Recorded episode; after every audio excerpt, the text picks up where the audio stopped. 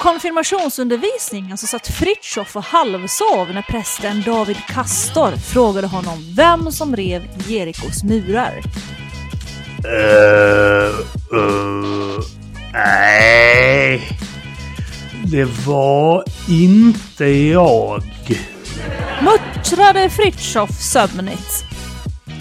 David Kastor tyckte svaret var så roligt att han senare berättade om det för Fritjofs föräldrar. Nej, det var nog inte Fritjof. Han brukar då inte ljuga. Sade fadern förläget.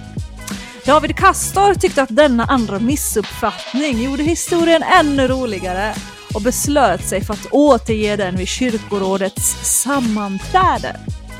Efter, efteråt, efteråt så sade rådets ordförande Lars Tjärnqvist bekymrat. Ja, men eftersom ingen av de två vill ta på sig skulden så får väl vi stå för kostnaden. Varmt välkomna till Kristna Datingpodden! En livsstilspodd om kärlek, relationer Teologi, sex, och helikoptrar! med mig, P.O. Flodström Apologet, entreprenör och opinionsbildare. och Silla Eriksson. evangelist, entreprenör och opinionsbildare. Podden presenteras i samarbete med kristendate.se och studieförbundet Bilda.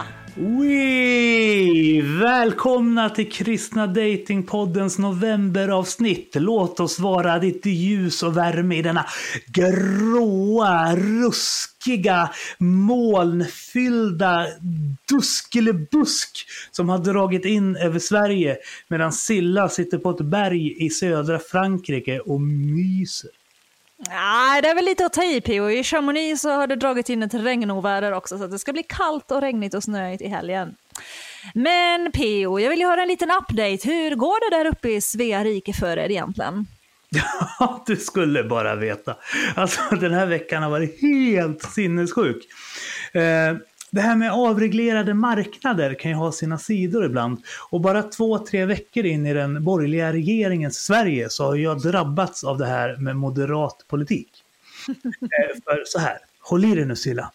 Enligt Vattenfall som äger mitt elnät så lyckades ej det elhandelsbolag jag valt på älskling.se starta leveransen på utsatt datum. Vattenfall lägger då på an ett anvisningsavtal med ett kilowattpris på 10 kronor. Fattar du hur absurt det är? Eh, och ringer, men de ringer i alla fall upp mig och erbjuder ett lägre pris om jag väljer dem som elhandelsleverantör. Självklart så kommer de då även att stryka den här höga kostnaden jag fått på anvisningsavtalet. Dock så säger de att det nog vore bra om jag ringer upp Telge Energi och meddelar dem att jag dumpar dem och går vidare med en Vattenfall med anledning av deras fadäs gällande påkopplingen av strömmen. Telge säger dock att Vattenfall ljuger och att det visst startat elen på utsatt datum samt att avtalet Vattenfall erbjudit mig ändå är dyrare än det avtal jag, hade, jag skulle få hos dem från det planerade startdatumet. Så vad gör PO? Jo, jag ringer tillbaka till Vattenfall. Och eh, tiden jag stått i telefonkö vid det här laget börjar nu närma sig någonstans mellan så här, fyra, fem timmar. Hade jag istället för P.O. Flodström hetat Silla Eriksson så hade saker gått sönder vid det här läget. Eh, jag hade gått loss på inredningen. Men hur som helst, två förvånade handläggare där svarar att Telge bryter mot lagen i det fall de har kopplat på strömmen till min fastighet utan rätt ID-koder från Vattenfall. Och att det ju är Vattenfall och inte Telge som levererar elen till oss och att de dessutom kan bevisa det. Nåväl, det här börjar ju likna en riktig företagsdeckare tänker jag och ringer tillbaka till Telge Energi. Nu blir handläggarna på Telge Energi mycket förvånade och säger att det är Vattenfall som beter sig kriminellt. Och de lovar att ta vidare ärendet till sina jurister på processavdelningen. Handläggaren här ger mig även sin e-postadress så att jag kan ringa upp handläggaren på Vattenfall och be den om hennes adress. Så att hon och handläggaren på Telge kan ha ett e-postbråk som inte involverar att jag ska stå i telefonkö hos respektive bolag cirka 30-40 minuter mellan det att varje slag utdelas. Så länge lever avregleringarna och länge lever valfriheten säger jag. Sådan är kapitalismen. Hur är läget med dig Cilla Eriksson? jag måste säga att jag, jag beundrar ändå ditt engagemang här P.O. Men jag måste också säga P.O. att det är ju li, du är lite av en mupp här. För det första P.O. Vattenfall är statligt och Telge är kommunalt. Jag skulle knappast kalla det för kapitalism. Men äh, ja, hur som helst. Äh, hur det är med mig? Jo, nej men alltså som sagt jag är ju kvar i Chamonix och regn, oväder. Alltså gud, jag hade så kallt i natt. Jag vaknade i natt och det var plus 20 grader och då fick jag slå på värmen. I helgen så ska det bli minus 8 grader här och jag har liksom redan börjat oroa mig för att gud, det kommer bli kallt. Så jag tänkte jag skulle lämna Chamonix imorgon. Men så mötte jag en jättegullig tant här i kyrkan som äger en massa fastigheter i Chamonix och jag kände verkligen så att jag hade Guds favör idag liksom. Så då säger hon att Nej, men jag har en jättefin lägenhet här mitt i stan som står tom hela helgen. Du kan bo där om du vill stanna kvar lite längre. Så nu har jag precis flyttat in i en fin lägenhet här mitt i Chamonix som har ett jättefint badkar P och liksom jättestor och mysig säng och det är varmt och skönt. Och... Så min plan för den här helgen det är liksom så att jag ska ta tre timmar långa bad varje kväll. Jag ska duscha i två timmar. Jag ska käka tio varma mål mat om dagen. Jag ska slösa så mycket vatten och el PO så du fattar inte. Det är liksom, det är min plan för helgen. Sen eh, på måndag ska jag åka söderut. Men mm. först ska jag vara var här och eh, slösa värme, vatten och el. Ja, det kommer bli riktigt gött faktiskt. Men PO, det, det är ju så här att eh, idag så ska vi faktiskt prata om julfest. Alltså idag kommer det bli ett extra, extra glorious avsnitt. För vi ska snacka om julen, vi ska snacka presenter, god mat, glögg, skönt häng. Vi ska såklart prata om vår alldeles egna julfest som vi faktiskt, du och jag som bäst just nu PO sitter och planerar. Ja, eh. och, och, vi är ju taggade till tänderna för förra året så körde vi bara en lilla julfest. Men alltså i år så blir det faktiskt en riktig julfest. Nej men vadå bara lilla julfest? P.O. det här med lilla jul är ju jätteviktigt. Och så det är bara ni svenskar som inte liksom riktigt har förstått det här. well, Okej, okay. vår finlandssvenske vän Wilhelm verkar ju i och för sig inte vilja komma nu när det är vanlig julfest istället för, istället för lilla jul. Så att det kanske finns någonting där som tilltalar just finlandssvenskar.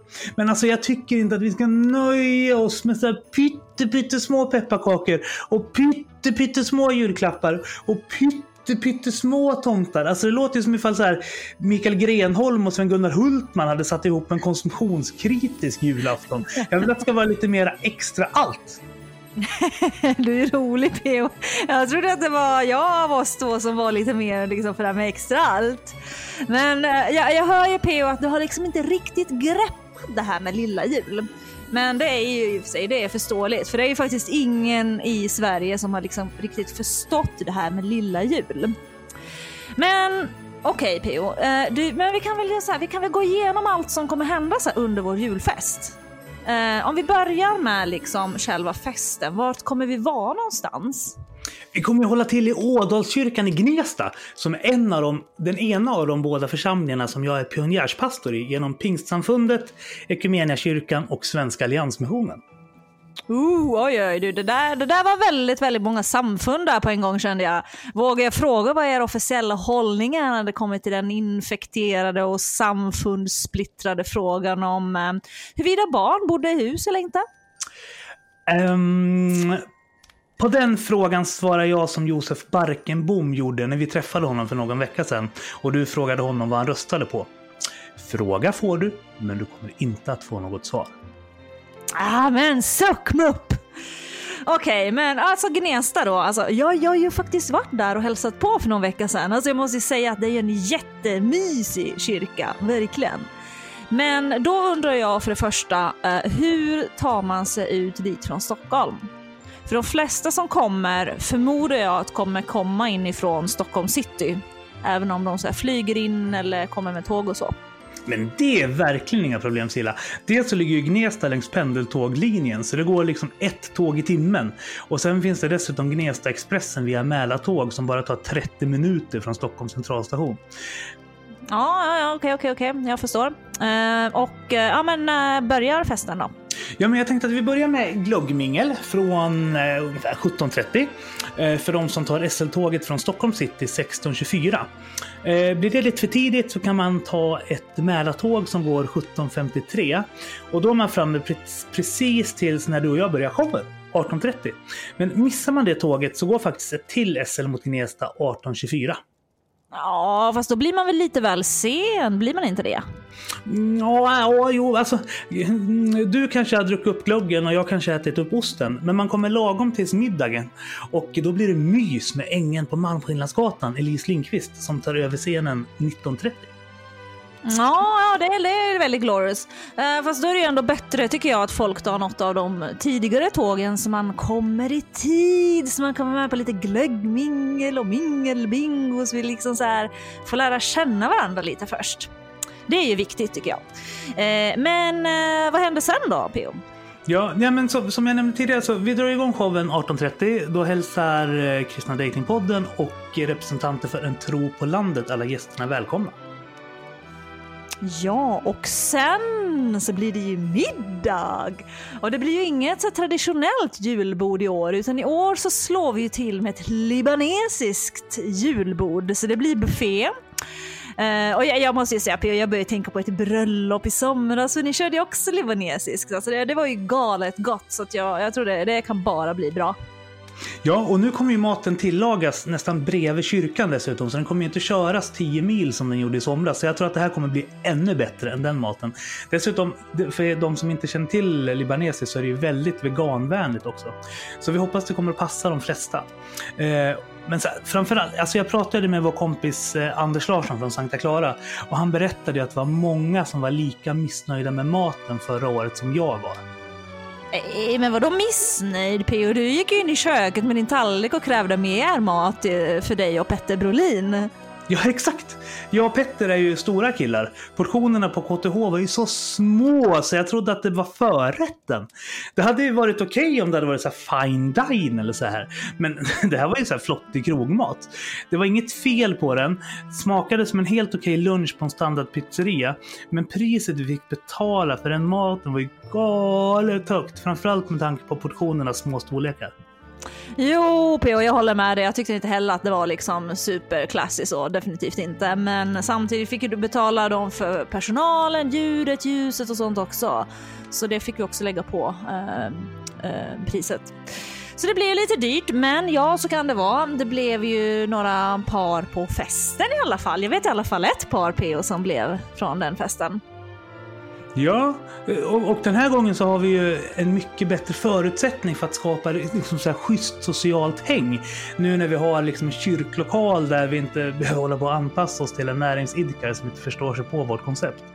Eh, förra året så kändes det som att det främst var på söndagen som människor gav sig själva möjligheten att lära känna varandra lite bättre. Den här gången tänker jag att vi gör det mer som ett ungdomsläger, alltså ett tonårsläger, fast för vuxna. Ja, men det låter ju väldigt, väldigt glorious. Ja, ja jag har längtat till det här P.O. Men har du blivit vegetarian än, apropå det?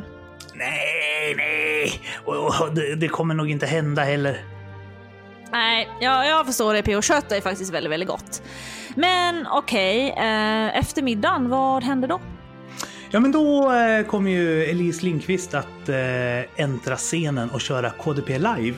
Hon kommer att prata lite med oss om sitt liv som singel i församlingen och eh, om vilka utmaningar det ibland har inneburit för henne. Och sen så kommer hon att be för alla de på festen som är singlar att Gud omsluter dem i den livssituation de är i och att han liksom vägleder dem till det liv de vill leva. Både nu och sen att de hittar någon att älska. Och att de framförallt kanske älskar den de hittar. Mm, men så fint P.O. Jag tror det här kommer bli väldigt, väldigt, väldigt bra. Li- Elise är helt underbar, så det, ja, det här kan bara verkligen bli bra. kommer bli helt glorious. Och sen så fortsätter middagen och sen så blir det ju en hemlig gäst P.O. Jag är så himla nyfiken P.O. Vem är den hemliga gästen? Men det kan jag väl inte säga här förstår du väl, då är det ju ingen hemlig gäst längre. Men jag kan tisa med att jag har ansökt om statliga kulturpengar i det femsiffriga beloppet för att finansiera den hemliga gästen, eller kanske gästerna till och med. Äh, men PO vänta nu, va? går våra skattepengar till att finansiera hemliga gäster på olika fester runt om i landet? Ja du, det kan du just tro. I Gävle så byggde jag halva min karriär på att boka artister och arrangera festivaler för offentliga medel. Nu i våras så ansökte jag och Anders Wist på TBN Nordic om närmare 7 miljoner från Kulturrådet för att spela in Minst du sången säsong 4. Vi fick dock inte pengarna, utan de gick till något slags älgteater i Bäverdamm bland annat ställe. Jättemärkligt. Men som tur var så hade Anders redan säkrat finansieringen för en Minns du sången i Nashville.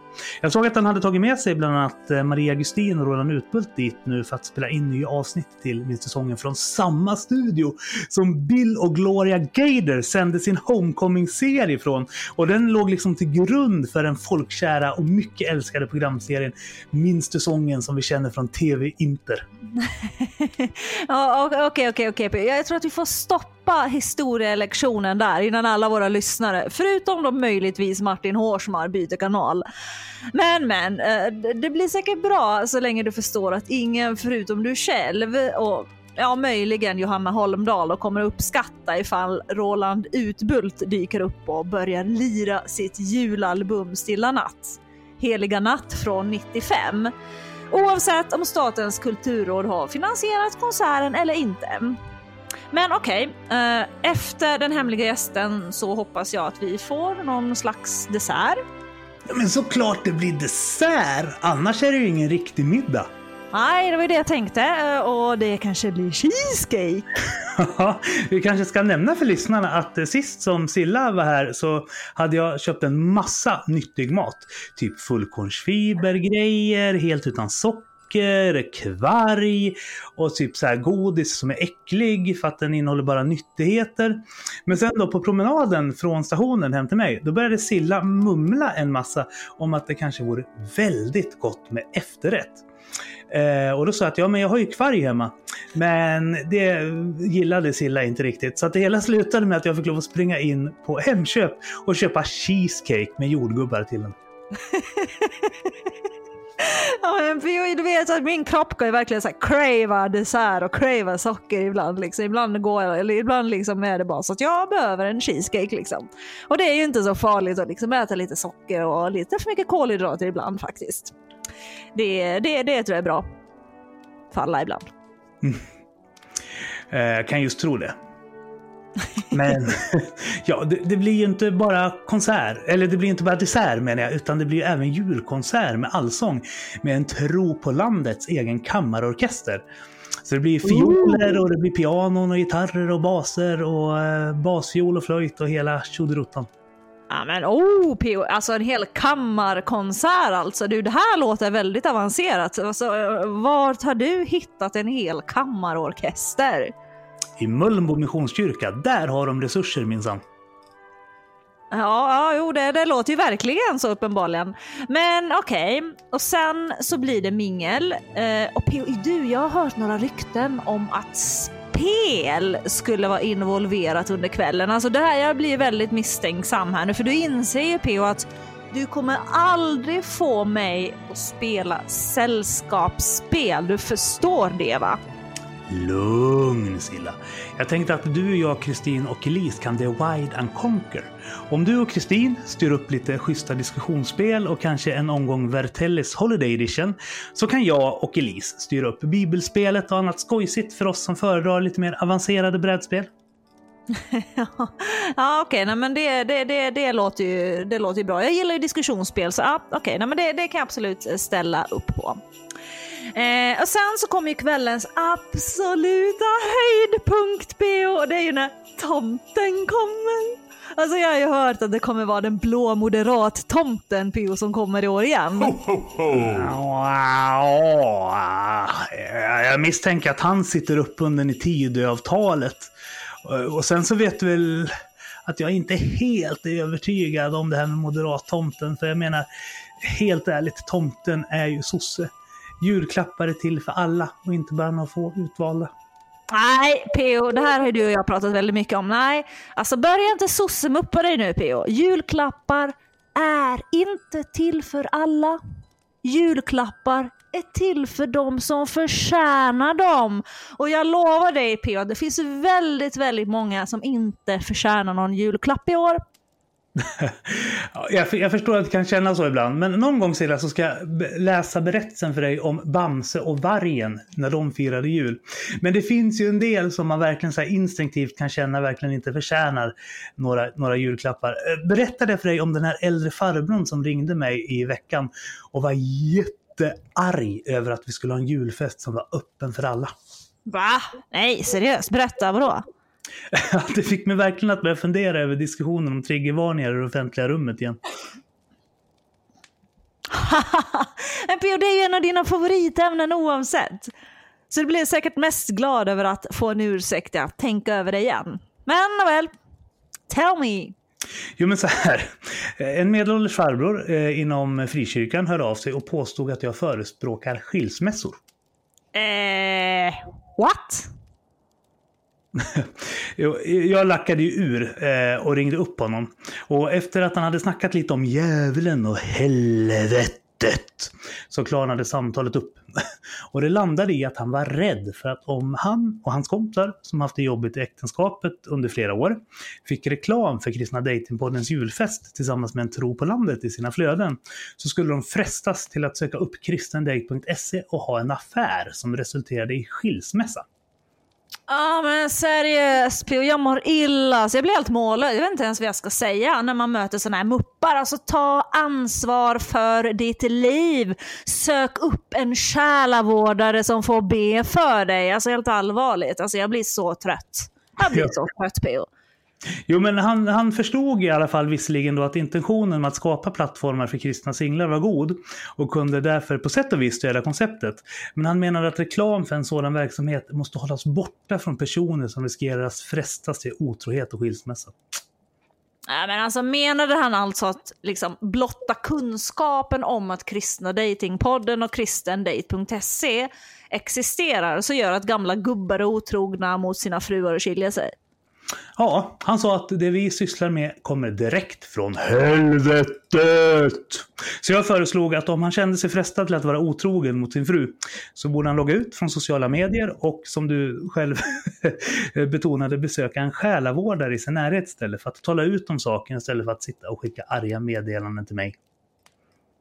Ja, det lät ju som ett väldigt, väldigt gott råd måste jag säga. Det, jag vet inte vad man, vad man ska tänka kring de här människorna. De behöver hjälp. Mm, fast det här är ju ett problem som är liksom på samhällsnivå. Det är inte bara enskilda muppar som du säger. Eh, för att det återuppväckte verkligen farhågan om att hålla på att skapa ett offentligt rum befolkat av vuxna bebisar.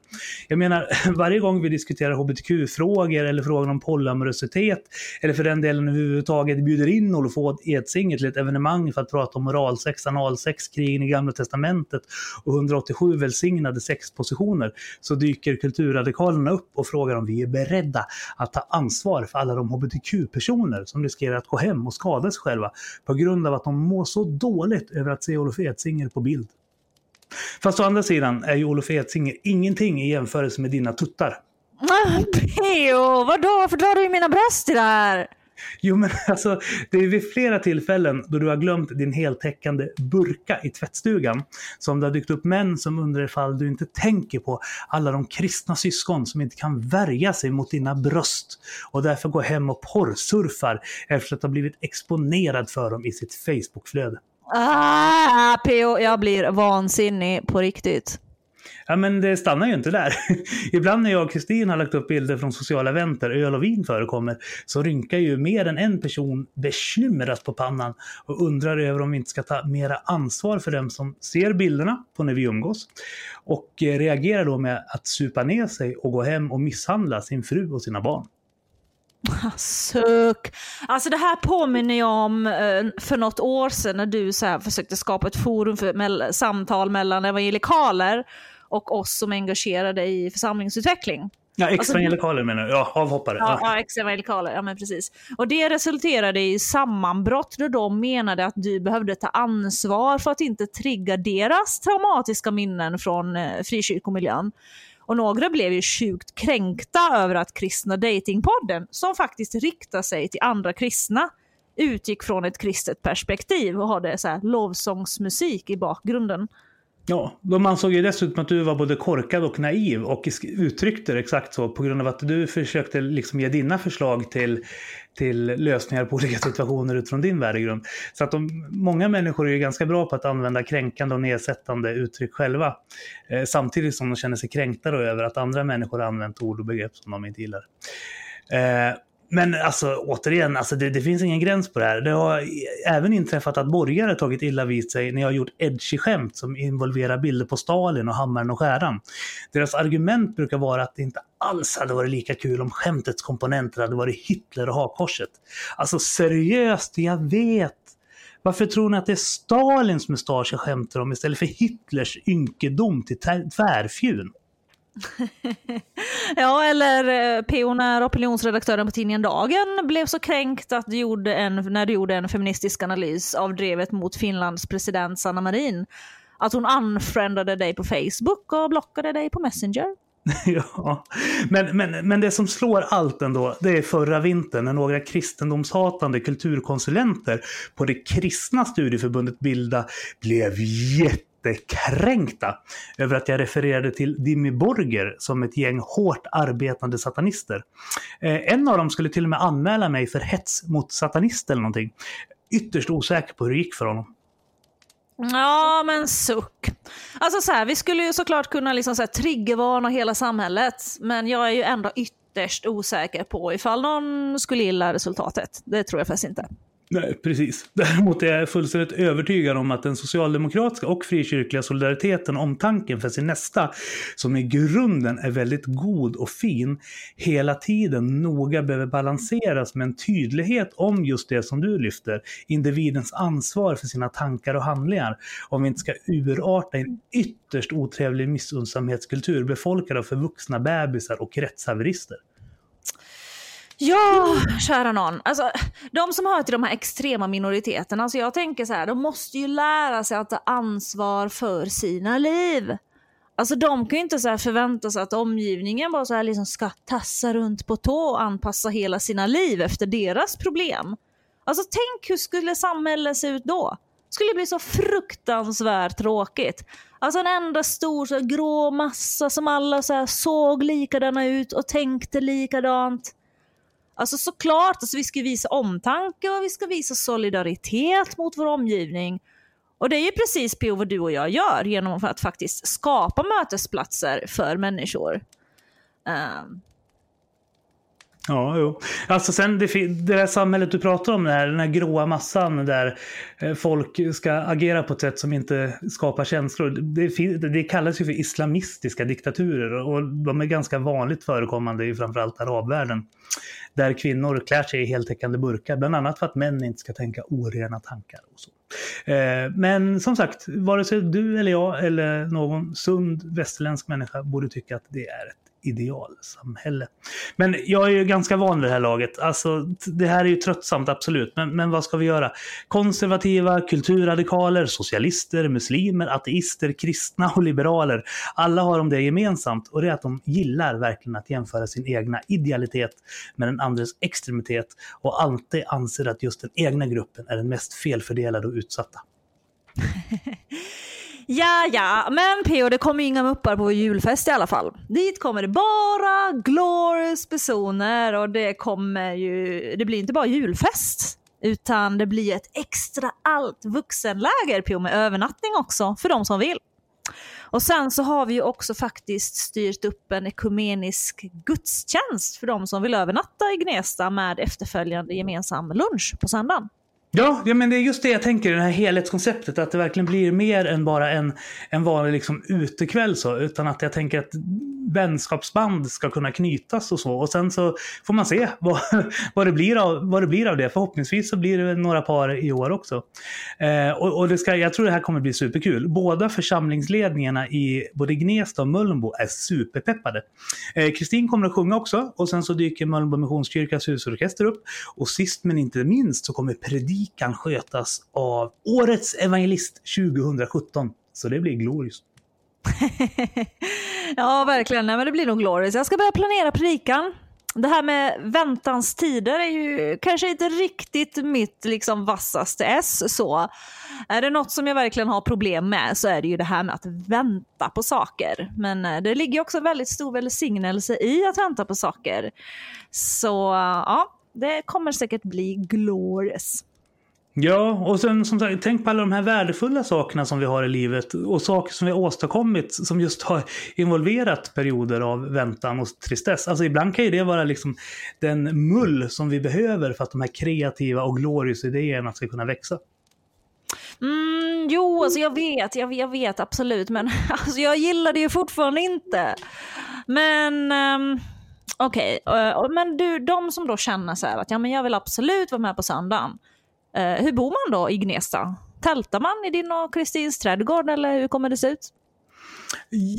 Ja, vill man tälta i vår trädgård så går det nog säkert att ordna. Men annars så tänkte jag att man får övernatta i kyrkan. För att den är ihopbyggd med en förskola. Och förskolan har sagt att man jättegärna får ta med sig liggunderlag och sovsäck och liksom sova i kuddrummet. Och det finns många olika rum så vi kan fixa så att vi kan ha liksom ett rum för killar och ett för tjejer. och Så, där. så det är inga problem. Mm, Okej, okay. ja, men det blir väl säkert jättebra.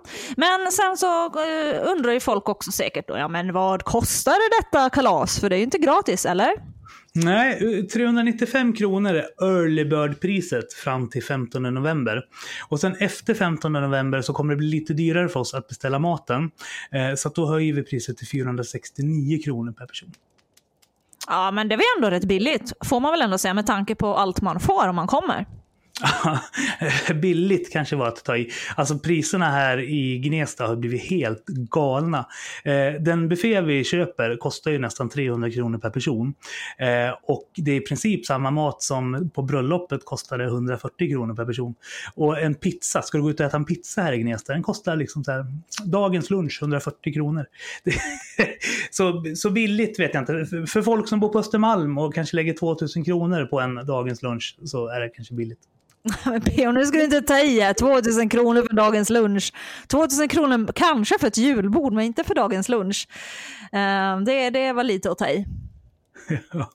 Men på tal om Östermalm och triggervarningar och fancy stuff, Vi har ju träffat Josef Barkenbom för att snacka om dating i frikyrkomiljö ur ett manligt perspektiv för ovanlighetens skull. Eh, hur, hur var det nu Silla? Hade, hade, inte du skrivit, hade inte du egentligen skrivit till honom i Tro, hopp och kärlek? Men han svarade inte så det var därför du dejtade Filip. Men psch, P.O. vi vill inte prata om det nu. Vi håller oss till ämnet här nu. Vadå hysch? Sanningen ska göra oss fria. Nej, P.O. nu, nu, nu pratar vi om något annat. Tillbaka till julafton. Aj, sluta! Möp! Alltså nu, nu, nu spelar jag månadens låt. Och det är vår gamla kompis Per Alexandersson ja. som står för den. Ja, och efter det så kommer alltså Sillas Honey to be, Josef Barkenbom. Aj!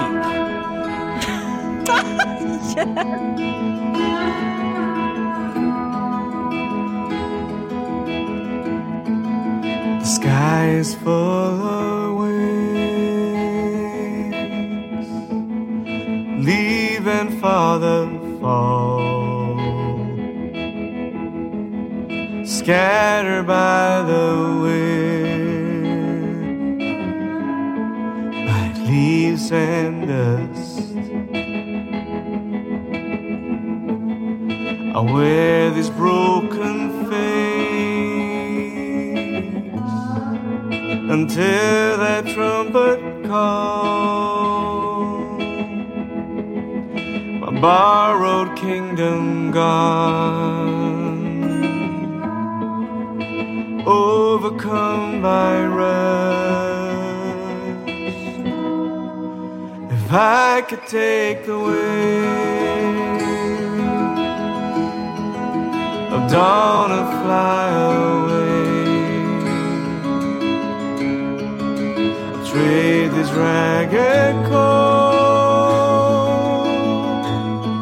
for some grandiose oh, array.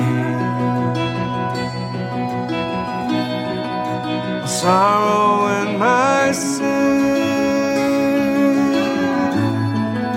I leave it all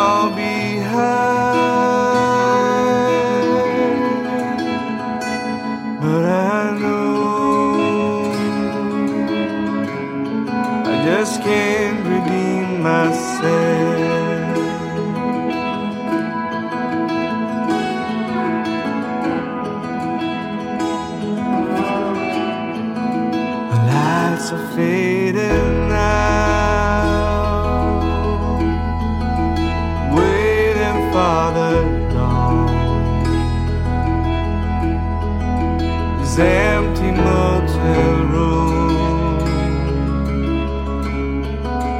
To be my last resort.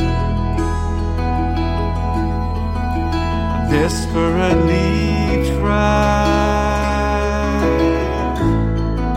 to leave a lasting mark, but in the face of my own pride,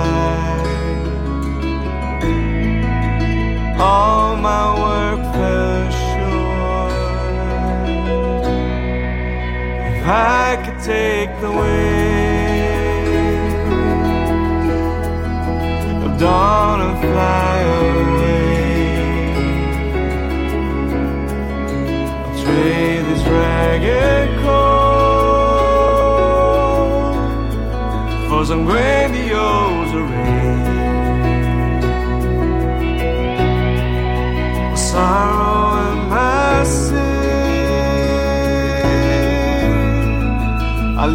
leave it all behind, but I know I just can't redeem myself. These signs upon my skin tell the tale of love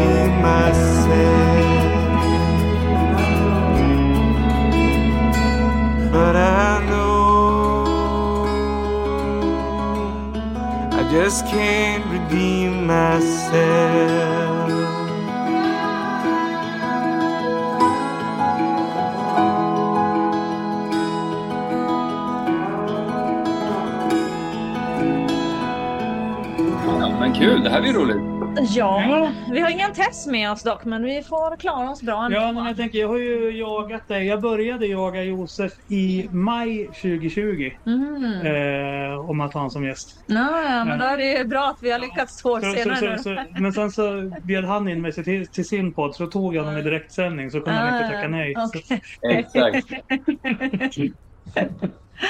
Ja, men det är bra att vi sitter här nu då. Så är det, vet du. Jag, jag, jag, jag tog min kaffekopp. till Din ära. Jesus is my Varmt välkommen Josef till Kristna Datingpodden. När du bjöd över PO till din podd i somras så berättade ju du för honom att du blivit deplattformerad. Så ni som känner honom förstår ju hur jag så börjar dregla bara vid tanken av att gå mot strömmen och plattformera dig.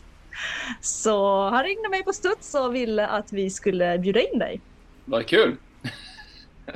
Roligt att vara här. Ja. Nej men alltså jag tänker vi är väl båda lite grann sådär att ifall någon säger att vi ska gå åt höger då springer vi åt vänster. Mm. Eh, och ifall alla säger att man ska inte prata med Josef då blir det liksom så här högst upp på vår agenda att prata med honom. Liksom. Exakt, precis. Eh, Men vi kan, vi kan väl också säga det att för att slippa intrikata frågor och snipiga kommentarer och så där i kommentatorsfältet sen Eh, så kan vi konstatera att jag och Josef står ju lika långt bort från varandra som du och jag gör. Eh, framförallt politiskt men delvis också när det kommer i detaljer i bibelsyn och bibelbruk. Men i grunden så gillar ju jag pionjärer som vågar testa nya grepp för att kontextualisera det kristna hoppet och förvissningen av att vi har en Gud som älskar oss in i vår sekulära majoritetskultur. Även om vi i samtliga den här podden ikväll såklart är överens om att vi kristna inte medvetet ska såra människor. Men det tycker ju du också Josef. Att man inte ska såra människor. Ja, Ja. absolut. Ja. Ja, det är inte bra. Det ska man, Nej. man undvika så mycket det går i alla fall. Eller hur? Men du Josef, du och jag har ju faktiskt mer gemensamt än att vi båda bara har varit att vi är karismatiska kristna och moderater. Vi har ju dessutom medverkat i samma dokusåpa, du och jag, Tro, hopp och kärlek. Ja, just det. Precis. Ja. Mm. Ja. Jag, har, jag har dessutom hört rykten om till att du funderade på att skriva till Josef redan då när han var en av kandidaterna. Äsch. Eh, men hur som helst, alltså jag och Stina och David, vi har ju redan berättat om vår medverkan där. Men eh, kan inte du också liksom bara berätta Josef lite kort sådär hur, hur det liksom kom sig att du sökte och hur du liksom så här, ja, men tänker lite kring din medverkan så här, nästan tio år senare? Ja, jag sökte ju inte in säger så. De ringde upp mig och ville ha med mig. Eh, Så jag, eh, t- ja, jag tog ett, ett möte med dem där de förklarade lite upplägget. Och då var jag singel och tänkte att eh, ja, det är väl lika bra jag ställer upp. Eh, eh, Annars kommer de säkert få med många andra eh, eh, konstiga kristna. Eh, så, jag tänkte att eh, det är väl bra att... Ja, men jag tänkte väl att jag är väl en ganska normal kristen och tänker att eh, dejta i TV, ja, kan vi göra. Sen, var det, också- sen sa de i och för sig också att det skulle handla lite mer om det vi faktiskt gör som pastorer. Men det Mm, jag riktigt om. Det klippte de bort rätt mycket av alltså. mm, just det. Mm. Ja, det, var det var lite samma upplägg som SVT ringde upp mig förra hösten kring första dejten. Och då tänkte jag också så här, men man kan ju se det här lite grann som en evangelisationssatsning. Så jag tog ju med min Pinky Bible och satt där och läste Bibeln. Så jag tänkte det var, men det var en rolig grej också. Så jag, jag förstår det. Ja, men sen var det ju konstigt. Det var ju absolut något av det konstigaste jag gjort. Men ändå ja, intressant liksom. Det var en upplevelse och ja, nej, jag tyckte väl det gick till, i mångt och mycket så gick det bra. Sen gick det ju inte kärleken så bra då, va? men Mm. det, ja, det, det blev ju inget så av det. Men det, det, det Mm. trodde jag nog kanske inte att det skulle göra heller. För jag, Mm. jag tänkte nog att det kanske det blir nog för krystat liksom, när man dejtar med två tv-team och, Mm. eh, och sådär. Men eh, jag var samtidigt väldigt, jag var väldigt öppen ändå. Att så här, träffa, skulle jag träffa en tjej som jag gillar så det är det Mm. jättebra. Mm. Men man fick ju med sig många bra saker ändå. Det är ju mycket härliga människor som jag åtminstone fortfarande idag har kontakt med. Så att det, jag tycker det gav ändå mycket bra saker. Så i efterhand faktiskt. Var Josef med säsongen före eller efter dig? Mm, det var nog säsongen före mig tror jag. Ja, Jag var med första, jag vet, jag vet inte vilken, när du var med men jag... Andra jag, säsongen var det nog. ja, som jag jag var med. Jag var med första, när liksom... Mm. Precis. ehm, Ja, så då var jag med. Men vad- innan de började rekrytera kyrkovaktmästare med andra ord. Ja, precis. Det gick inte så bra sen tror jag. Ja, jag vet inte vad, jag vet inte vad det var. De fick ingen som ville ställa upp på det där.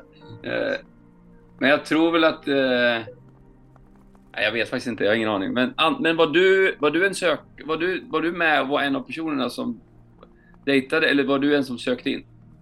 Jag dejtade ju Filip och jag, jag Just inte heller sökt till det. Du svarade ju inte som sagt när hon skickade in på första året. Så fick pröva på Nej, okej. det var så många brev. jag. Eller hur? Det var så- sjukt många brev. Jag Ja, det var det. ja, men det var roligt. Det var skrev jobb bara att gå igenom. Nej, nej, så var det inte. Det var så många var det inte. Men det, det var några. Ja. Ja, tjena, det är länge sedan nu. Mm. Det var en Mm. speciell grej.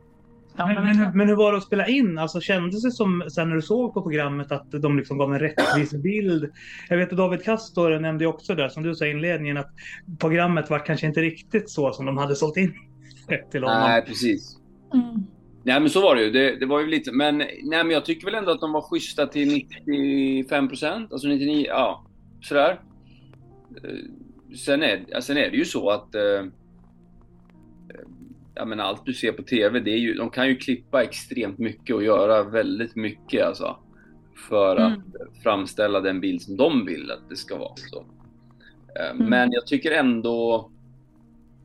ehm, ja, men till mångt och mycket så tyckte de gjorde bra. Det, det, jag, jag tyckte nog att det sista, något av det sista som hände, då tyckte de klippte lite väl mycket. Um, och de fick mig att framställa sig som, um, ja, vad ska man säga? Ja, men när jag, när, liksom när, men man sitter med en person och pratar i typ en timme liksom. Och så klipper de ner det till Mm. en minut eller två Mm. minuter. Det, det är klart att det blir ju väldigt så här. Då tycker man ju själv, eftersom man själv var där och hade samtalet, så tycker man ju ändå någonstans att ah, det var väl inte riktigt så det var, men eh, okej då. Så, typ. Mm, mm. Så, Nej, men det, är, det är klart, de tajtar ju ner det så mycket så att det blir liksom svårt att få med en timmes samtal på en minut. Och så det är otroligt mycket man missar. Det är, så. Det är alltid svårt att paketera någonting så kort. Ja, men sen också när man lägger in musik och man lägger, de byggde ju upp då Mm. där när jag skulle, eh, sista då, eh, liksom sista tjejen jag skulle antingen då säga att nu kör vi och, och nu är det jag eller nu, det blir inte vi så här. Då byggde Mm. de ju upp det som att jag liksom, ja, det blev väldigt så här uppbyggnad och väldigt så här musik och sen så bara antiklimax när jag säger nej fast jag, jag, jag vill inte det här. Så här. Mm. Och då tyckte väl jag att så här, okej, riktigt så var det ju inte riktigt, men ja, ja. Det, Mm. det får man ju, alltså det är väl också, man får väl liksom tåla det om man är med i sånt där program. Eh, Men eh, resten tyckte jag var ganska, var ganska, nej men det var fair liksom. Men du tog inte emot det fina smycken från tjejerna innan du dissade dem som vissa andra? Nej, jag, jag fick inga smycken. smycken. Var det någon som gjorde det? Jag har inte koll på det. Jag vet inte vad du snackar om. Aha, okej, jag fattar. Men det är lite annorlunda också. Josef är ju man också. Jag är ju kvinna. Så. Det är kanske lite vanligare att en man ger smycke till en kvinna. Så. Jag tror inte det är så många Ja, men kvinnor du som fick, ger du det smycke till en du man. fick något smycke eller? Nej? Ja, men precis. Det finns ju långa Ja, men- Flashback-trådar om det här, om hur, hur illa det var av Silla att ta emot det här fina smycket någon skulle dissa sen. Jag vet inte om det var... Nej, jag har inte det. Jag tyckte inte Ja, men sen så. är det ju så här, alltså, de, de pushar ju en ganska bra. Att, så här, just, Mm. jag, var ju, jag, jag, jag har ju, både i USA hade jag, jag några vänner som jobbar med TV, så jag ringde ju alla jag bara kände som var med, kunde lite om den här branschen och frågade liksom, hur ska jag agera, vad ska jag tänka på och så vidare. Mm. Och det gjorde ju att jag, jag visste ju att liksom, det är jag som har makten på något sätt. Alltså jag kan, om jag ger dem skit så kommer de använda det. Så här. Mm, mm. Och om de frågar saker så, eller vill göra grejer så måste ju inte jag gå med på allt. Mm, precis. Men det var ju inte alla kanske då som fattar liksom, när man är med i en sån här grej att när de säger det här, ska du inte Ja men ska du inte liksom, ska ni inte kramas nu typ någon gång? Ska ni inte ge varandra en puss? Sa liksom någon sån här, ja Mm. fast nej, vi, ju- vi Mm. är inne på Vapiano liksom. Vi har träffats en gång och de vill att vi ska puss, kyssa varandra inne på Vapiano. Ja, men jag bara, nej, jag tror inte det. det, alltså, så här, det funkar ju inte. Va? Men så, mycket sådana Mm. grejer som... Ja, jag Ja, visste nej, men att- alltså- Ja, nej, men alltså, de, de, de, vill ju, de är ju där för att göra bra tv. Så är det ju lite grann. Så någonstans så är det, jag tänkte lite grann också så här, nej men jag är faktiskt där också för att bidra någonstans till bra tv liksom. Jag inser att jag kanske inte kommer att träffa någon i det här programmet. Så där får man ju känna in själv också liksom hur mycket, hur vill man framställa sig själv? Vad vill man bidra med liksom in i det här? För någonstans är man ju där för att skapa underhållning ändå för svenska folket. Så är det ju också. Jag kommer ihåg att jag och några kompisar satt och kollade på avsnittet med dig då när det sändes och vi konstaterade att de hade kunnat valt att fulvinkla det väldigt mycket mer än vad de gjorde. Och det som var då var just en bönesamling där vi bara kände så här, ja, så där skulle det ha sett ut för de hade filmat in i Pingstkyrkan i Gävle. Liksom en, en vanlig fredagkväll i- inför en samling. Eh, Det här är autentiskt och det är liksom så här, de, de visar upp oss så som vi är istället för att försöka göra oss till liksom, den sekulära majoritetskulturens bild av hur vi är. Mm. Ja, så var det. Och mycket av det tyckte jag de gjorde skötte fint liksom. Och, Mm. Så det ska de ha cred för. Det, Mm. Så... Nej, men det, var, det, men det var skumt. Det, var ju, det blev ju väldigt populärt. Det året jag var med var det ju väldigt... Alltså, det var väl typ så här... Ja, men topp 10 bäst, mest tittade programmen. Så det var ju Mm. väldigt... Det var ju speciellt på det sättet för att... blev ju väldigt mycket uppmärksamhet kring det. Ja. Är det någonting du ångrar med din medverkan eller har den liksom öppnat fler dörrar än vad det har stängt och liksom så här jättesköna ingångar? Jag tänker om du sitter och åker tåg, att eh, om människor kommer fram till dig då och säger du är han ungdomspastorn. Så här. Alltså människor som Ja. inte är kristna.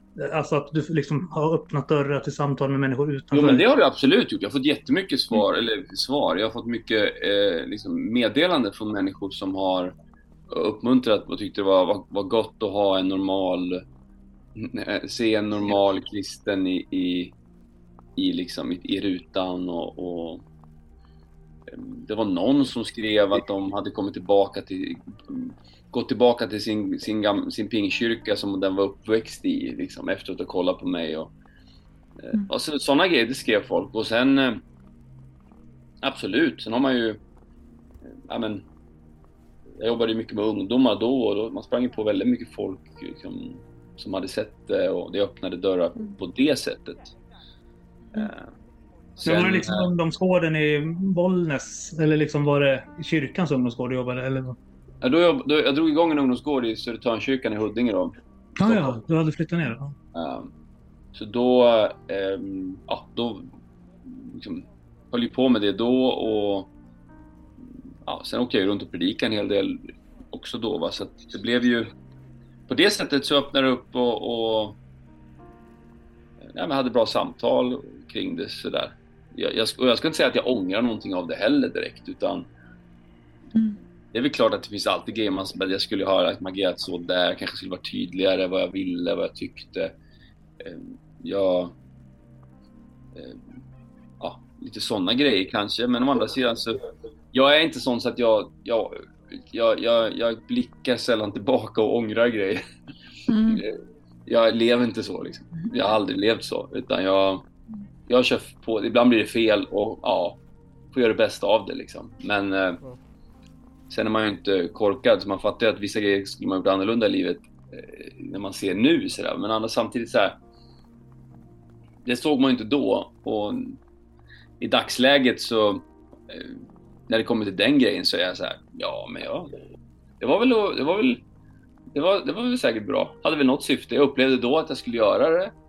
Jag frågade Gud, jag fick inte, inte rött ljus liksom. Och ja, Mm. så att eh, det...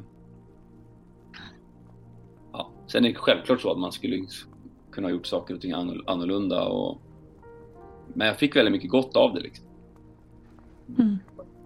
Yes. Men så har du känt också lite grann, att det öppnade fler dörrar än vad det stängde? Mm, ja men det gör det ju absolut. Ja men det, det är klart. Um, jag tror alltid när man vågar kliva ut lite i det okända och, och så, uh, synas i olika sammanhang, att det öppnar dörrar. Det gör det ju.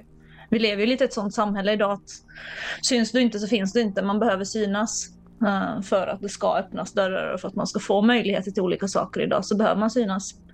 Speciellt med mitt liv är det väldigt svårt att eh, kunna göra saker om man inte syns. Så att man får ju ta de, man får ju ta de chanserna man får ta och gå in genom de dörrarna som, som öppnas. Så tänker Ja, jag. men så är det. Sen är det ju så, jag kände, ju- jag kände ju aldrig riktigt att så här, jag vill ju inte, det var, det var väl en avvägning när jag valde att haka på. in- Inte, så här, det var så här, jag vill ju inte direkt, om jag, om jag vill bli känd för något så kanske det inte är för att jag dejtar i TV liksom. Mm. Det finns väl finare saker att bli känd för. Liksom. Jag, jag Mm. blev hellre känd för att jag Mm. startade en ungdomsgård som var väldigt populär och vi nådde människor på Jesus. Och, Mm. eller liksom jag... Människor Mm. kommer till Gud och det händer... Alltså det är ju klart att jag hellre blir känd för det Mm. och, och sådär. Men någonstans så var jag så här... Nej, men jag upplevde att så här... Det finns... Det, det, det finns en rädsla i Sverige och jag känner så här, är det något jag kan bidra med så är det kanske att inte vara rädd för att ta plats och synas kanske och, och sticka ut Mm. hakan liksom lite sådär. Och därför så tänkte jag så här, nej men då... Det kan jag väl göra så här. Det, det, Mm. Ja, typ så. Men du brukar säga Silla, Ja, great, men- nej, success, great... Success, success never comes from comfort. Ja, så. Nej men det är det. Jag tror att vi kristna behöver våga kliva ut och liksom ta plats och synas i alla möjliga sammanhang. Eh, så det är helt rätt tänkt, det tycker jag verkligen. Ja. Mm. Men det är ju speciellt med kyrkan. Kyrkan är ju liksom lite så här, sin, egen, sin, egen, sin egen lilla klubb med. Där alla har sin egen lite så här, man är väldigt mån om hur ser vi som kristna ut? Mm. Och det är jag med såklart. Jag menar, Mm. men i Sverige är vi ju lite, på det sättet, lite kollektivistiska. Att vi, vi vill ju gärna liksom att vi alla, att alla kristna ska ha samma label och vi ska alla representera varandra på ett bra sätt på något sätt. Mm. Så när det är någon som är kristen som är, liksom, agerar konstigt, då blir vi ju lite obekväma och så tycker vi nej. Ja, nu måste jag också liksom, ta del av det. Mm. Så, vilket jag kan förstå, men jag håller ju inte riktigt med om det eftersom det finns så många olika typer av kristna. Liksom. Mm. Så jag, Lite samma problem som alla kollektiva rörelser har, alltså oavsett om det är muslimer eller miljöpartister eller vad det nu kan vara. Mm. Mm. Absolut. Men Yes. en, en annan fråga. De som till skillnad från dig och Silla inte har haft privilegiet att dejta i tv så kan ju det här med att vara singel i församlingen ibland kännas lite motigt. Eh, och många har gett uttryck för att när de börjar komma kring 30-strecket i vissa mindre städer, till exempel Bollnäs, eh, så till och med 25 det var länge sedan jag bodde i Bollnäs, ska jag säga. Jag bodde i Bollnäs. Jag, flyttade därifrån när jag gick i sjuan, så du vet. Jag gillar Bollnäs. men, och det kanske är bra för dig, för att där kan vissa redan kring 25-strecket liksom känna att de halkar utanför församlingens sociala sammanhang. Eh, och du har ju flera års församlingsengagemang med dig i ryggsäcken från både större städer och som jag trodde mindre orter, men då har du inte det för du flyttade från Bollnäs när du var Jo, 13. lite, lite så, men eh, Västerås är ju ganska litet. Nej, det är det inte. Men jag tänkte ändå så här, vad, vad din bild är av hur för, singlarna mår i församlingen. Oj. Alltså jag är ju gammal nu, höll jag på att säga. Eh, jag är 39. Ehm, och eh, jag, alltså hur mår singlarna i församlingen? Alltså, oj. Det beror ju på vilk, såklart, självklart vilken ålder vi snackar liksom. Eh, Så. Eh, Och, eh, men alltså jag har ju varit, alltså jag, det är klart att man har ju varit singel i ganska st- stora delar av, av sin uppväxt. Och eh, Alltså jag, helt ärligt, för mig så var det så här, jag, jag, jag är väl en liten late bloomer liksom. Jag är ju inte gift än, jag har flickvän nu då, men de, väldigt många gifte sig väldigt tidigt inom frikyrkan. Eh, så.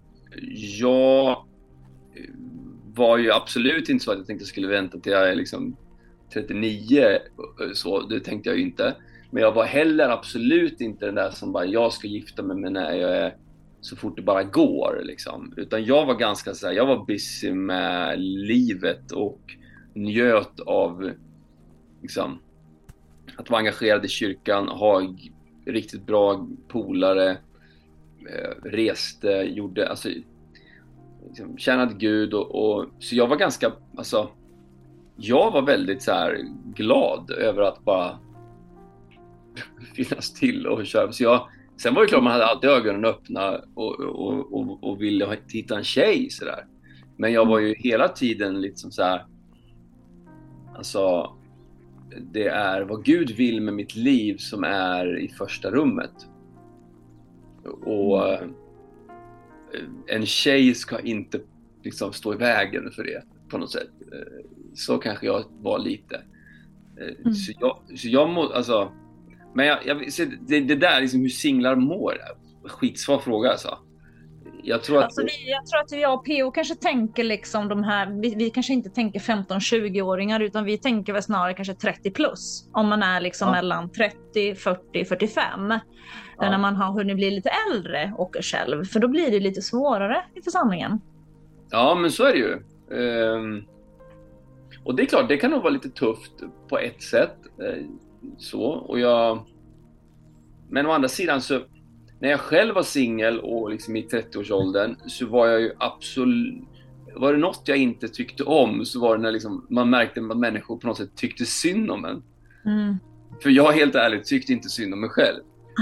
Utan jag bara, jag var, och då kunde jag, jag hade väl vissa sådana moments, det fanns vissa personer, ska inte nämna dem vid namn, där de liksom uttryckte sin så här, åh men Josef, någon gång kommer du hitta någon. Så här. Mm, och det där kan man ju möta så mycket. Det där kan irritera mig jättemycket också. Ja men stackars lilla Silla, du träffar någon snart. Ja, men ju lite den. glad i att vara själv. Det är inte liksom synd om mig liksom. Nej men precis, och den tror jag väl är lite så här, alltså, sen, men, och jag tror också det projicerar ganska mycket av hur man själv går igenom. För jag har en, en nära vän som var singel ganska länge och sen så hittade en, en, en kille. Och det här, var, det här var en tjej i USA. Och, och hon, så fort hon hittade en kille liksom, då börjar hon agera som att det är synd om oss andra. Men hon är så lyckligt lottad liksom. Mm. Och jag kommer ihåg, alltså, jag bara, men alltså, jag blev nästan lite där, men alltså, skojar, alltså. För jag blir så här, jaha, var det så du kände när du var singel? Mm. Det blev ju min tanke. Jag eh, jag hatar att vara singel. Alltså, jag, jag, jag tror att det där är väldigt, väldigt olika. Jag tror att en del faktiskt trivs väldigt, väldigt bra med att vara singel. Jag menar, det är ju, jag tror att man liksom, många i kyrkan, det är någon slags liksom standard, det är liksom något slags mål. Så att, ja men tvåsamheten, alla ska gifta sig. Alla måste väl ändå vilja bli gifta och ha familj. Men det är inte så. Alla vill inte det. Och det tror jag man också behöver förstå i kyrkan att det finns de som är singlar som faktiskt är lyckliga och mår bra av att vara det. Alla strävar inte efter att gifta sig och skaffa familj. Tänker, det är helt du, tänker, okej, du liksom. tänker de som har gåvan? Jo, men, men så är det ju va? Det är, det är nog en del som har det. Jo men absolut, så är det. Men sen tror jag också så här, vill man hitta någon så ska det ju inte vara tabu och, och vilja göra det liksom. Nej, precis. Men, och där kan det väl bli i frikyrkan kunde jag känna så här, att det blev nästan lite så här. Ja men lite den här bara, ah, du bara, du bara raggar liksom. Du bara kommer och raggar och, och, och jag vet att min bror, när jag var med i TV då så, här, så var det någon som, som, som, som var på min brorsa lite grann och bara så här, så här ah Josef vill, han raggar i TV så eller han vill hitta någon, haha, det är lite så här. Och han bara, ja men det vill väl alla typ, det är väl inget konstigt med det. Mm. Så här. Alltså, och, och Mm. så det tror jag också heller, alltså eh, det tror jag nog kan finnas lite i frikyrkan, att det blir lite så här condemnation på något sätt. Att så här, ja, man, du får leta, men du får inte leta för mycket. För letar du för mycket, då är du för mycket liksom. Mm. Eh, och sen finns det Det såklart... lätta lagom sådär, det svenska. Lätta lagom. Ja men exakt, och det måste ske så här på något... Mm. Att har du bjudit ut liksom för många tjejer, då, då, det, då är det dåligt. Så. Och, och, jag, så här.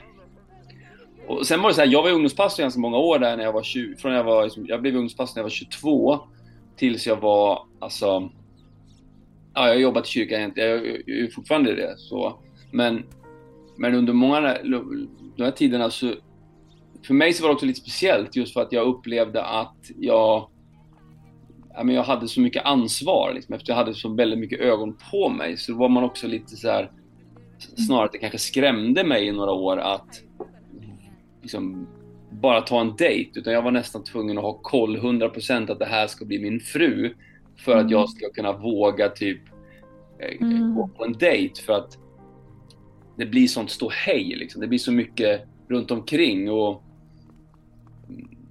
men sen, det kom jag ju över sen, men det var ju ändå lite så att jag, jag var jag var lite avvaktande just för att jag ja, för att jag var Ja, ungdomspastor. det där, det där tror jag är ett fenomen som är väldigt, väldigt vanligt inom frikyrkan. Att man inte bjuder ut just för att man är så otroligt rädd för att det ska bli ett ståhej. Att ja, men det ska bli det är ju världens grej om man bjuder ut någon. För som, precis som du säger, att då med den listan nästan att då ska den där personen bli min fru. Men man kanske inte behöver göra sån stor grej av det, tänker jag. Men kan det vara så cirklar, att så här, de sociala cirklarna, man vill inte utmana de sociala dynamikerna i unga vuxna-gruppen eller i ungdomsgruppen ifall man inte tror, är ganska säker på att det här kan bli någonting. Och sen tänker jag, Mm. är man ungdomspastor så tänker man att då kan det ligga en massa andra också irrationella krav på hur du ska göra saker. Alltså så här, Mm, jo, men alltså man är ett föredöme som ungdomspastor gentemot yngre. Så då har man ju ett ansvar. Så att det är klart att då upplever man kanske att det blir en större utmaning. Ja, och sen så hade man ju dem, och det har jag liksom upplevt, eh, alltså, där det kommer fram tjejer och bara, eh, nej men typ är liksom arga på en. Och jag bara men, jo men du var ju så trevlig liksom. Och man Mm. bara, "Fast jag är trevlig mot alla i kyrkan liksom. Är inte... Mm. Och då var Mm, det så ja ah, men jaha, jag trodde du ville något, typ så här. Ah, tolkar på fel sätt då. Så då blir det mycket så, så då blir man hellre, då blir man också lite mer så här: okej jag kanske behöver Eh, Mm. Sen ska jag också säga så här, alltså jag är ju en riktig svennebanan också.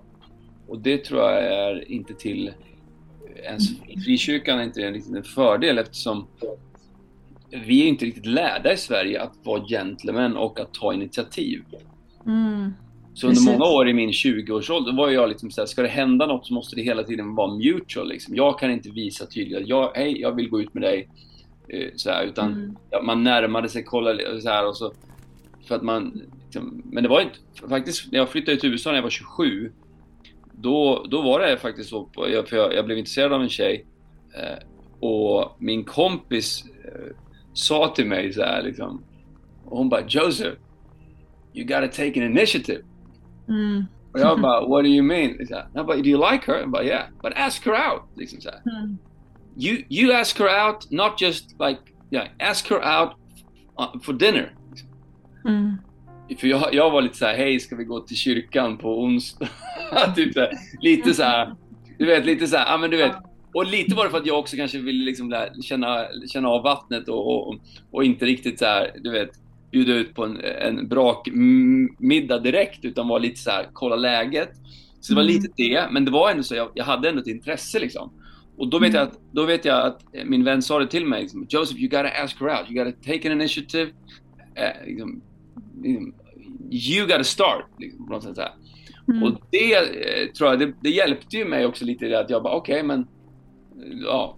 Och, och då, då frågade jag det och då fick jag ju ett ja liksom och så gick vi på dejt och så, sådär. Men, Mm. men det var just det här att jag behöver ta initiativet. Alltså det finns en som tar initiativ och det finns en som responderar. Amerikanerna är ju lite mer så liksom, vi är ju lite mer jämställda i vår köns, eh, eh, vad man säga, våra, våra könsroller. Mm. Medan i USA är det lite mer att det är killen som öppnar dörren, det är killen som, Mm. bjuder, killen som bjuder ut, det är killen som öppnar dörren, det är killen som Mm. betalar notan, det är killen som tar initiativet. Mm. Och, och det tror jag ändå så här svenskar behöver lära sig. Det tror jag icke-kristna i Sverige kanske har lite mer Ja. av eftersom på krogen så är det lite med den kulturen liksom. Mm. Du, du är där, okej du vill ha en tjej, ja men då får du, du måste göra något åt det liksom. Medan i frikyrkan så är vi kanske lite mer så här avvaktande och vi ska, ja. Ja, det är, det är min tes, en av mina teser i alla fall, till att eh, män inte får till det i kyrkan. För man är lite tafatt. Man, man bjuder liksom inte ut. Jag vill ju ha någon som bjuder ut mig. Jag vet inte hur mycket killar i kyrkan jag har fått bjuda ut och det är inte så himla hett liksom. Och någonstans vill man ju ha någon som kan ta lite kommando och initiativ och liksom bjuda ut. Och det är ju sekulära män mycket, mycket bättre på. Men jag tror att, eh, vad heter de, Jesusfeministpodden hade en poäng där. Att just på grund av att det är tre gånger så mycket tjejer som killar i frikyrkan så blir killar som kollektiv bortskämda och behöver inte anstränga sig. Mm. Eh, Ute på den sekulära datingmarknaden Mm. så är det ju helt tvärtom. Där är det ju tjejerna som bestämmer. Liksom så. Ja, just det. Ja, så kan det nog vara. Eh, Det tror jag det ligger lite i det, absolut. Mm, Men sen tror jag också att Jo, men det ligger väl lite i det. Men sen är det också... En, stor- en annan fråga blir ju också varför är det så få killar då i kyrkan? Ja, precis. Det där har vi funderat väldigt mycket på. Jag pratade med Jonas Och det är delvis, tror jag då. Han sa, han sa till... Nu ska vi inte i munnen på varandra. Nej, Josef? säg det. Snacka du. Förlåt. Ja, han- ja, han, han sa att han tyckte vi skulle skicka dit några tjejer för att där är det tvärtom. Där går åtta killar på två tjejer. Jonas Fransson? Ja, i, i. Göteborgs åttonde baptistförsamling eller någonting. Mm. Så där, där är det nästan bara killar. Så jag sa att vi får göra något gemensamt arr sen någon gång. Ja, just det. Ja. Jo, men nu har inte jag koll på den kyrkan så. Men... eh, Eller jag vet i och för sig en som går dit. och de kanske är lite mer raka rör där. Det kanske är lite mer liksom... eh, Jag vet inte om det är lite så att... Men det, det finns, alltså frikyrkan i Sverige kan väl jag tycka nu om jag generaliserar också är lite för mesiga liksom. Vi följer ju mer Mesus än Jesus. Mm, precis. Så att grabbar... Men, tillhör du den här- men du tillhör ju ändå den här karismatiska delen av kristendomen som gillar de här mer emotionella och andliga uttrycken, tänker jag. Ja, ja, men jag, jag är ju pingstvän. Det har Jag tror inget med det att göra. Jag, Mm. jag tror ju på dopet i en helig ande och att Guds ande rör sig och jag tror på att, eh, att, att lovsjunga Gud. Liksom. Och, Mm. Men jag tror ju inte på att... Eh, alltså jag, jag, jag tror ju ändå någonstans på att eh, frikyrkan har, alldeles, har fått alldeles för mycket inflytande av delvis lite så här vänsterfeministiskt liksom fina, gosiga, mysiga sockar på sig, tända ljus och det liksom kultur över Mm. frikyrkan. Vilket gör att de grabbar som är där, de är jättefina så va. Men det, de är också ganska feminina. Mm. Nu, jättegeneralisering, jag vet, jag får säkert Mm. skit för det här. För det här va? Men, men Alltså jag fick mer upp en bild av Svenska kyrkan, så jag, jag satt mer och funderade på, hade du råkat gått fel och gått till ESF? Mm. Nej men alltså jag tror att alltså, det är så mysigt och trevligt och gott och, och, och det är lite mindre av det här liksom testosteron och Hej, nu ska vi eh, liksom bygga något här och vi ska, utan vi ska gå på säljgrupper. Men bara den som, alltså jag, jag har inget fel med cellgrupper va, men liksom cellgrupper. Eh, tjejer kan träffas och prata bara för att prata. De flesta killar vill inte det. De flesta, man vill bygga något, man vill göra något. Man, man sätter sig inte hemma och bara, nu ska vi sitta och prata liksom. Det händer inte. Men i frikyrkan så finns det de grabbar som gör det. Och Gud välsigne er och jag, jag varit med där. Jag är väldigt social så jag gillar att prata med människor. Det är inte så va. Men jag kan fatta att vissa grabbar inte bara, ah, det, det, de känner sig inte hemma liksom. De, vill, de, behöver, de behöver en fotbollsmatch i bakgrunden. De behöver en, liksom en, en, en träplanka att slå i och bygga något. Du är så rolig Josef. Jag måste bara säga det. Du, du vet vem han låter som nu, eller hur? Det Ja, här är ju Marcus. ja Fritiof. Han låter ja, precis som Fritiof. ja. Han säger exakt det som du säger. Ja, nej, men han, eh, han skulle nog gilla den där kaffekoppen också. Så. Ja, men de kanske är lite lika. Ja, Ja, man säger det hela tiden. Män måste göra saker. Kyrkan är feminiserad. Vi liksom behöver få in lite mer testosteron i kyrkan. Ja, han vill ju att ingen ska bygga det. såna här vapenrancher. Alltså så här, ja men lite amerikanskt. Alltså. Och typ så här. Mm. Ja. I USA hade vi i kyrkan. När jag jobbade, Mm. jag jobbade ju i Assemblies of God, en stor pingstförsamling i USA. Där hade vi alltså burgers and guns. Så här, Ah. Men's Day, burgers and guns liksom. Bara ut och Ja. skjut med... Och, och Mm. säger man det i, i Sverige, det- de blir bara... De blir, Ja. nästan, de blir nästan offended i Sverige att det gjorde vi liksom. Men, men det, Ja. du vet, Mm. Men är det inte för att man förknippar med Kristet Center Syd? Att de liksom har smutsat ner den typen av jag tror inte så många, nej, nej, nej, jag tror inte så många vet vad Kristet Center Syd är för något. Eh, Utan jag, jag tror nog snarare mer så att det, den här liksom lite macho, eh, det... Nah, det, det, det, det har liksom... Det, har, det gillas, har inte riktigt gillats. Alltså. Det, det är lite för onyanserat, det är lite för okänsligt och... mm, Ja, i många lägen tror jag. Och det gör Mm. att Och det är en viktig aspekt Josef lyfter upp just det här om Mm. hur hittar vi ett anslag och ett tilltal som gör att alla människor känner sig välkomna. Som, alltså kom som där, bli som Jesus. Men det betyder ju Mm. inte att alla börjar gilla innebandy och fota och eh, sjunga lovsång. Så. Alltså, Nej, på ett sätt så är ju frikyrkan ganska smal. Det är otroligt mycket liksom musik, drama, teater, liksom den liksom. Så jag kan ju också känna att jag är lite ardox. Jag passar inte heller riktigt in med min bakgrund med hela idrotten och allt det här liksom. Det är inte så mycket sånt i kyrkan heller. Mm. Så det är en viss, viss typ sådär som, som tror jag Känna att man liksom passar in där. Mm. Men det känns som att Josef håller på att bygga upp ett sånt där preaching moment. Så jag tänkte så här, har- du inte någon känsla för just då hur församlingar kan bli bättre på att bli välsignade gemenskaper där alla människor oavsett ålder och livssituation känner sig mer sedda och bekräftade, älskade och behövda? Så. Vänta nu, nu, nu, nu, nu, du tappar mig där. Det var alldeles för mycket ord. Med det här. jag, är, jag är för trög för det här. Ja, ja, men alltså, vad, vad, vad är din liksom så här? Du har ju varit med och byggt upp ungdomsgårdar och sådär. Vad, vad, vad har du för tips? Vad har du för råd? Hur ska, du, hur ska vi liksom bli bättre på att eh, kunna välkomna människor, olika typer av människor och inte bara den här eh, lite smala formen som du beskrev här där man gillar Coldplay och tända ljus och innebandy kanske. Ja, men alltså jag har inget, jag har, jag har verkligen inget bra svar på det. Hur man, men jag tror alltså att eh, you, you attract eh, who you are. Liksom, så. Ja, det, Mm. det, det tror jag ganska mycket. Så jag, jag, jag tror att... Alltså... Det är klart att kyr- alltså, vi, vi, alltså, man säga, jag, jag, delvis så handlar det om såklart om vem som leder. Alltså hur, hur, hur, hur leds det och vem leder? Och, och kan människor identifiera sig med eh, ja, men de som leder? Mm. Det tror jag liksom, man, kommer inte, man kommer inte vara med i något man, om man inte kan identifiera sig med det någonstans eller känna att det här vill jag, det här vill jag följa. så. Sen tror ju jag att det människor behöver, det är ju, och, det, och, och, och det funkar ju för alla, det är Jesus. Liksom. Mm. Det, och, och därför så tror jag att det ska handla mindre om vem vi är, vad vi gör. Egentligen ganska lite mindre om så här, alltså inkvotering av, förstå mig rätt, liksom. Utan egentligen tror jag man ska skita i det, utan mer bara säga okej, okay, men vi, vi följer Bibeln, vi följer Jesus. Det är Jesus vi predikar. Om det är en kille eller tjej som predikar, egentligen, vem bryr sig så? Mm. Utan det är Jesus som är grejen. Men han har blivit utesluten ur Göteborgs åttonde baptistförsamling. Bara. Va? De Bra. kanske, de, kan, de, kan, nej, det, de kanske inte tror på kvinnliga präster eller något. Det var någon som inte trodde på kvinnligt ledarskap eller? Nej, men- Fan, okej. Nej, men det, det får stå för dem. Men, Okej. men jag menar bara liksom så här. Jag tycker att det finns en risk i att vi i frikyrkan tänker att det är det som ska att, att attrahera människor. Om vi bara liksom är så lika världen som möjligt fast ändå inte, fast vi har, för att vi har Jesus lite grann sådär. Jag tror nog att det är fel strategi. Det är klart att vi behöver tänka på vad, vad, hur folk tänker och vi behöver möta vår samtid. Men det jag tror framför allt vi behöver, det är ju, liksom, det är ju evangeliet. Det är de glada nyheterna om Jesus Kristus.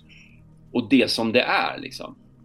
Mm. Och, och jag tror att presenteras Jesus på, på, på Bibelns vis så vill folk ha Jesus och då kommer folk omvända sig till Jesus. Eh, Mm. Det är, och Jesus är liksom inte mesus, utan, utan Jesus är, är radikal, Jesus är liksom, eh, han är såklart vägen, sanningen och livet och, och så, men Jesus är attraktiv.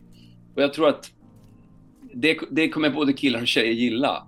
Eh, Men jag tycker ibland att vi, vi sugarcoated lite för mycket. Liksom. Vi ska, åh nej men Jesus, Mm. Alltså, Jesus kommer, han, han kramar om dig och är mysig och god.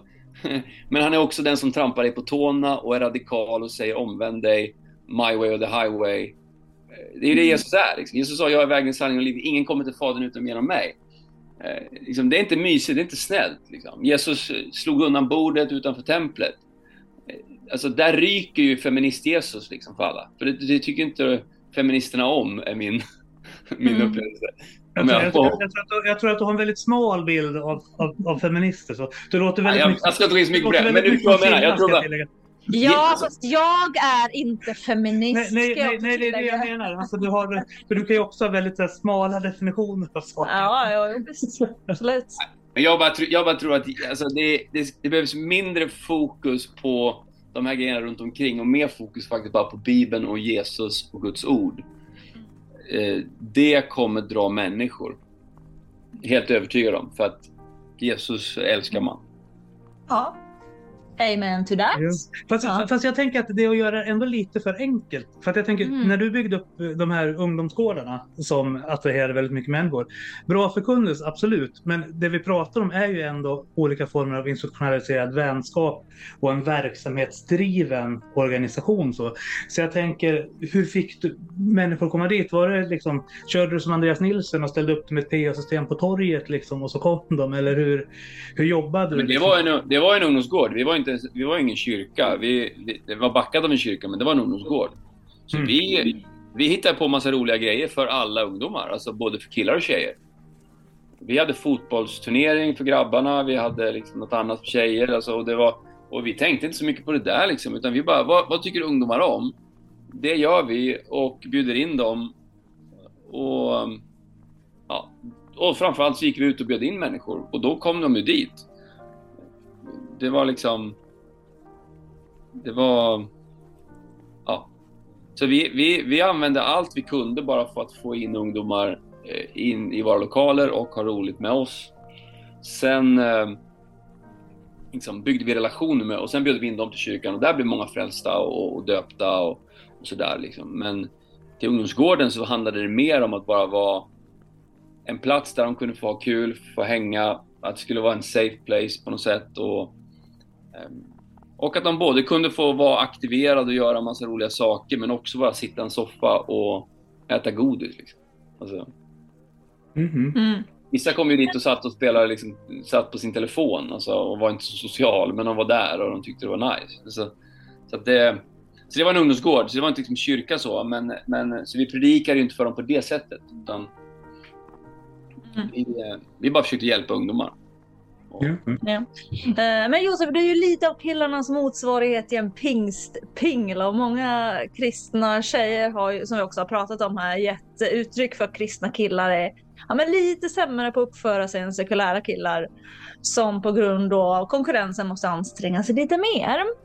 Så vi tänkte ju att du skulle få vara lite ungdomspastorn och ge lite så här, men konkret vägledning både till tjejer men kanske framförallt då till killar hur de ska så här, ja, men kunna dejta och finna en livskamrat utan att eh, såra varandra. Oj. Eh, ja. eh, alltså jag tror det första man behöver, det är faktiskt det går till sig själv och bara vad vill jag med livet? Vem är jag? Vad är det jag är ute efter någonstans? Liksom. Jag tror alldeles för Mm. många dejtar andra innan man har dejtat sig själv. Det är så här, Mm. klyscha, men jag tror att det är rätt så sant. Mm. Jag tror man behöver dejta sig själv lite mer. ehm, så det har varit mitt råd. Som ungdomspastor så sa jag det alltid till mina tonåringar. Mm. Dejta dig själv liksom, innan du dejtar andra Mm. och sådär. Många Mm. säger men jag vill ha en kristen kille som är så här och så här och så här. Jag vill ha en kristen tjej som är så här och så här. Fast man kanske inte själv lever Mm. upp riktigt till det. Utan, så så det, dejta, dejta dig själv och led dig själv framför allt. Mm. Mm. Det är väl något som jag försökt prata om. Mm. Sen tror jag såklart att du måste liksom ja, men ta ett initiativ. Alltså, du måste bjuda ut, alltså, och, men göra det på ett respektfullt sätt. Mm, Så, och jag tror man måste våga. Jag tror tyvärr, det kanske är lite det, och det var väl det jag kanske led lite av, att jag inte vågade riktigt, för jag var så rädd att jag skulle såra en person, så därför istället, eller personer liksom, eller så. Mm. Men å andra sidan så det kommer ju med kak, alltså det är, ju- det är en del av, av, av spelet på något sätt och det är bara så det är. Mm. Sen kan man ju såklart göra det på, jag har gjort det på dåliga sätt också, alltså där jag har ja, men gjort, alltså, gjort slut eller man, och man har inte varit tillräckligt tydlig och man har inte velat såra men istället för att man inte sårar så, så sårar man ändå för att man kanske inte säger något eller och, och sådär. Så att, Mm. jag, jag tror bara, alltså... Ja, jag kanske svamlar, men jag, jag tror ändå någonstans att ändå våga, men vara ärlig och, och tydlig. Kanske så. Mm. Men det är jätte, jätte, jättebra saker tycker jag. Mm. Alltså, något av det absolut mest attraktiva, alltså, på riktigt tycker jag är sårbarhet.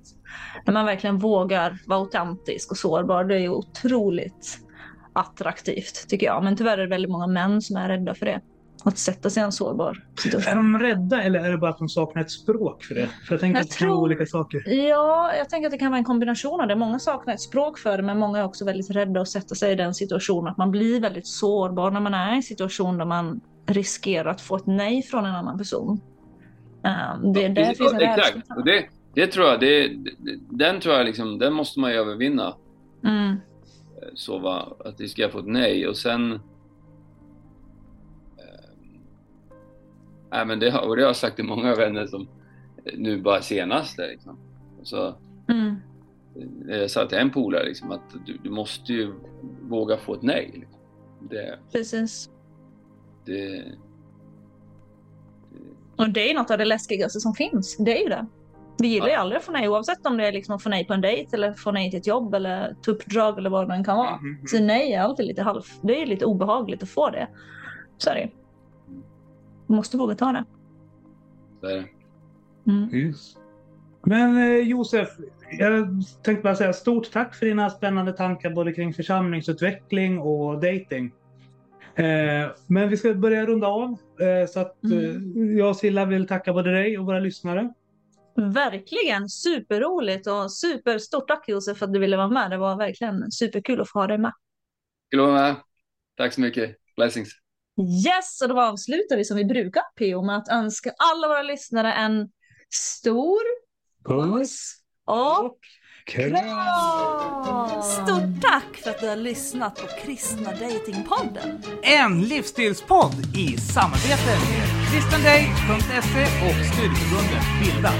Mig, Silla Eriksson och Med mig, Theo Flodström följ oss på kristendate.podbean.com och Spotify.